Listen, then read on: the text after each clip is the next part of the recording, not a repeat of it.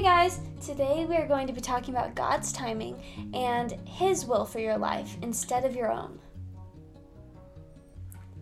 Okay, so we're starting in John 13 7. While you're turning to that, I'll tell you a little bit about it.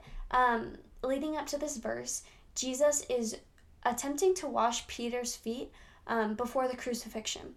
Um, Peter it does not know what's happening because washing feet is normally a um, a job with people less of less power have, um, and not a job that um, Peter thinks that Jesus should have at all.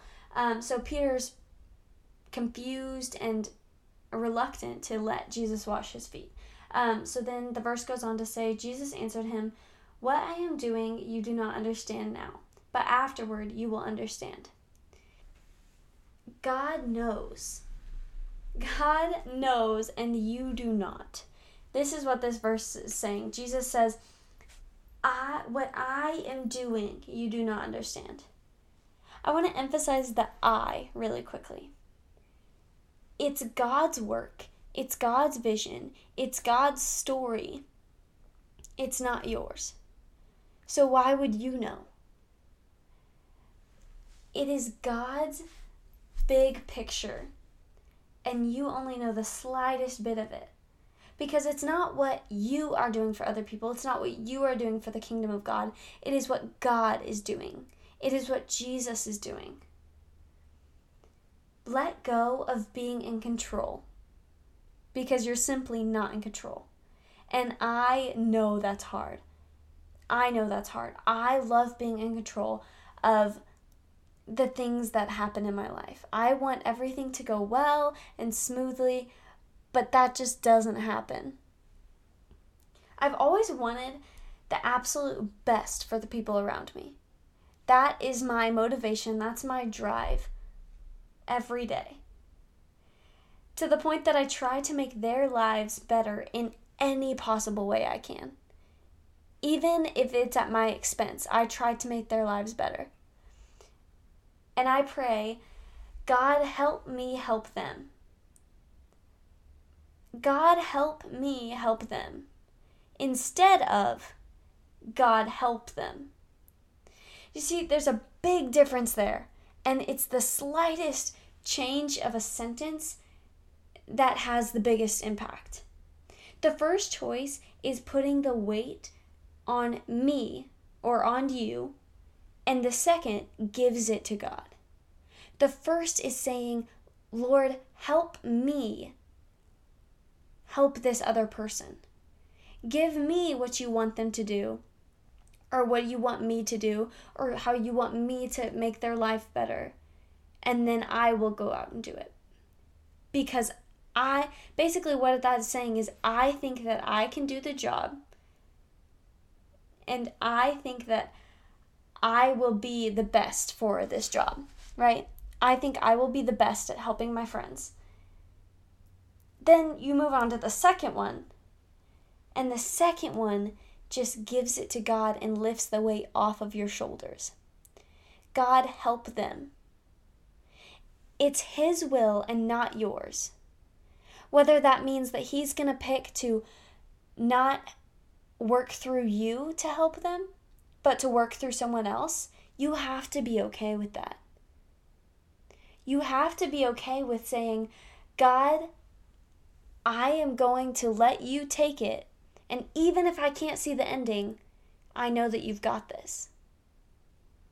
See, God help me help them says, God, I want to know the plan. I want to know what's happening. I want to be part of the process. But you have to give that up. You're not going to be able to fix everyone. Another example is God help me through this struggle, and I hand it to you. God help me through this struggle, and I hand it to you. Do with it what you will, is what you're saying to God. I lay it all out for you, God. Do with it what you will. That needs to be our habit. That needs to be our focus every single day. because I've had so many instances where I just drain myself trying to fix and help other people when I could have just handed it over to God. But instead, I got caught up in these little tiny flips in a sentence where I could have been saying, God help them instead of God help me help them. We will fail if it's all on us, and we will fall short. That is the truth of it all. And we will fall short of our own purpose and possibly of our time on this earth if it's up to us. If we decide every little thing that we think is the most important thing in the world, we're not living how God wants us to live. If we hand over all of our expectations, all of our hopes and dreams over to Him, that's how God wants us to live. Fully, fully, not partially, fully leaning on Him, even in the little things. Okay, now move on to Hebrews 1:11. This verse says, "Now faith is confidence in what we hope for and assurance of what we do not see." Assurance. God gives us assurance in the little things. God gives us insurance assurance in our friends, in our family, in everyday life. He gives us little things saying, "I got this. Abby, I got this. You can lay it down. I've got it." He gives us these little sparks of hope and little light at the end of the tunnel. And he shows us for even if it's just a second what it feels like to have the weight lifted off of your shoulders. We don't know what God has for us, but that is the fun of it all. That's the fun roller coaster that we get to go on. Instead of having to lug all of this weight on your own and being constantly stressed and freaked out and worried, we can ride the roller coaster of God and accept whatever happens to us what is so, so cool to me is the Bible is filled, filled with stories that can relate to, to today.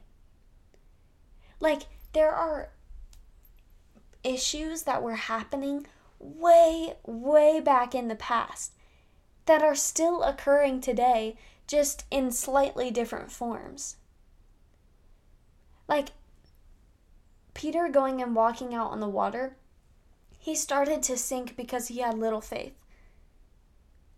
We start to metaphorically sink whenever we have little faith.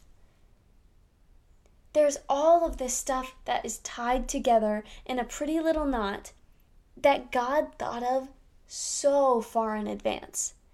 And that is just proof that He knows what He's doing. And that's just proof that He cares so much about us and He wants the weight lifted off of our shoulders because it is meant to go on him.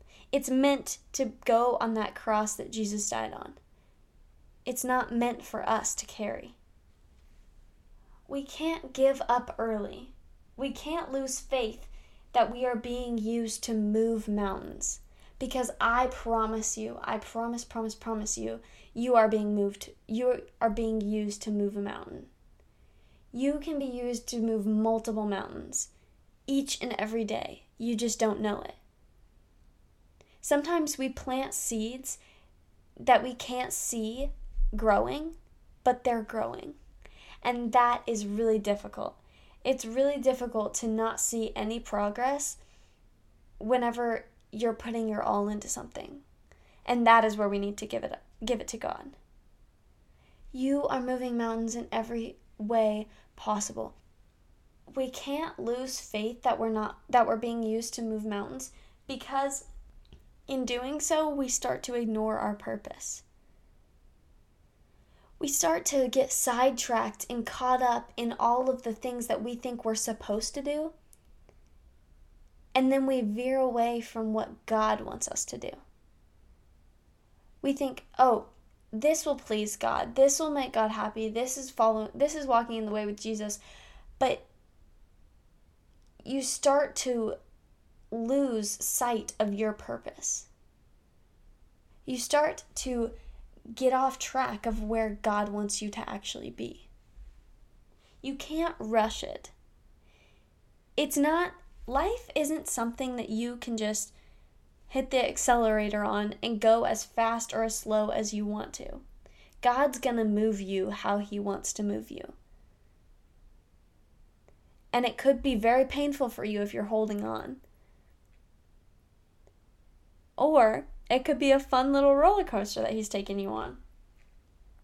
It doesn't matter what you think your purpose is, you still don't know every little thing that you're going to impact. You still don't know because God could have a purpose for you that is the tiniest little detail ever. It could be smiling at this one person that made their day so much better when it was terrible. It could be little details like that, but you don't know, and you're most likely never going to figure it out. And yes, yes, I know saying that out loud, that's so hard and that's so difficult to hear. But that's what trust is. That's what faith is. That's what hope is. That God is using you. God is using you to be an image of His love. God is using you in every way that He wants to, even if you don't see it. You don't know what you have left, and you don't know what you've left behind, but put your faith in the one that does. You don't know what's going to happen when you turn the page.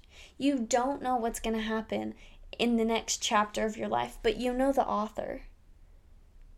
You know the one that has created your life and has planned it out from the beginning, so why not trust him? Why not put trust and put faith in the one that you know who knows? You go to Google all the time.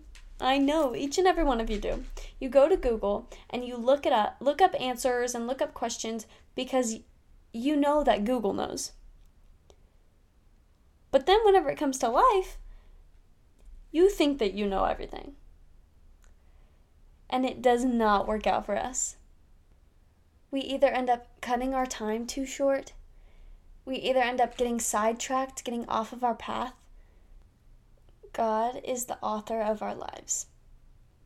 So pray to Him, listen to Him, open your eyes, ears, hearts, minds to God because He will give you the right answers. He will lead you on the right path. But that requires faith. Faith is the thing moving you along that path. You have to stop thinking that you're going to fix everything yourself. Because in the end, God is going to do what He is going to do. He is going to do what He planned for, and He's going to have you do what your purpose is. So let it go. And I promise it'll be so much easier and so much more fun. Um, okay, that's it. Bye!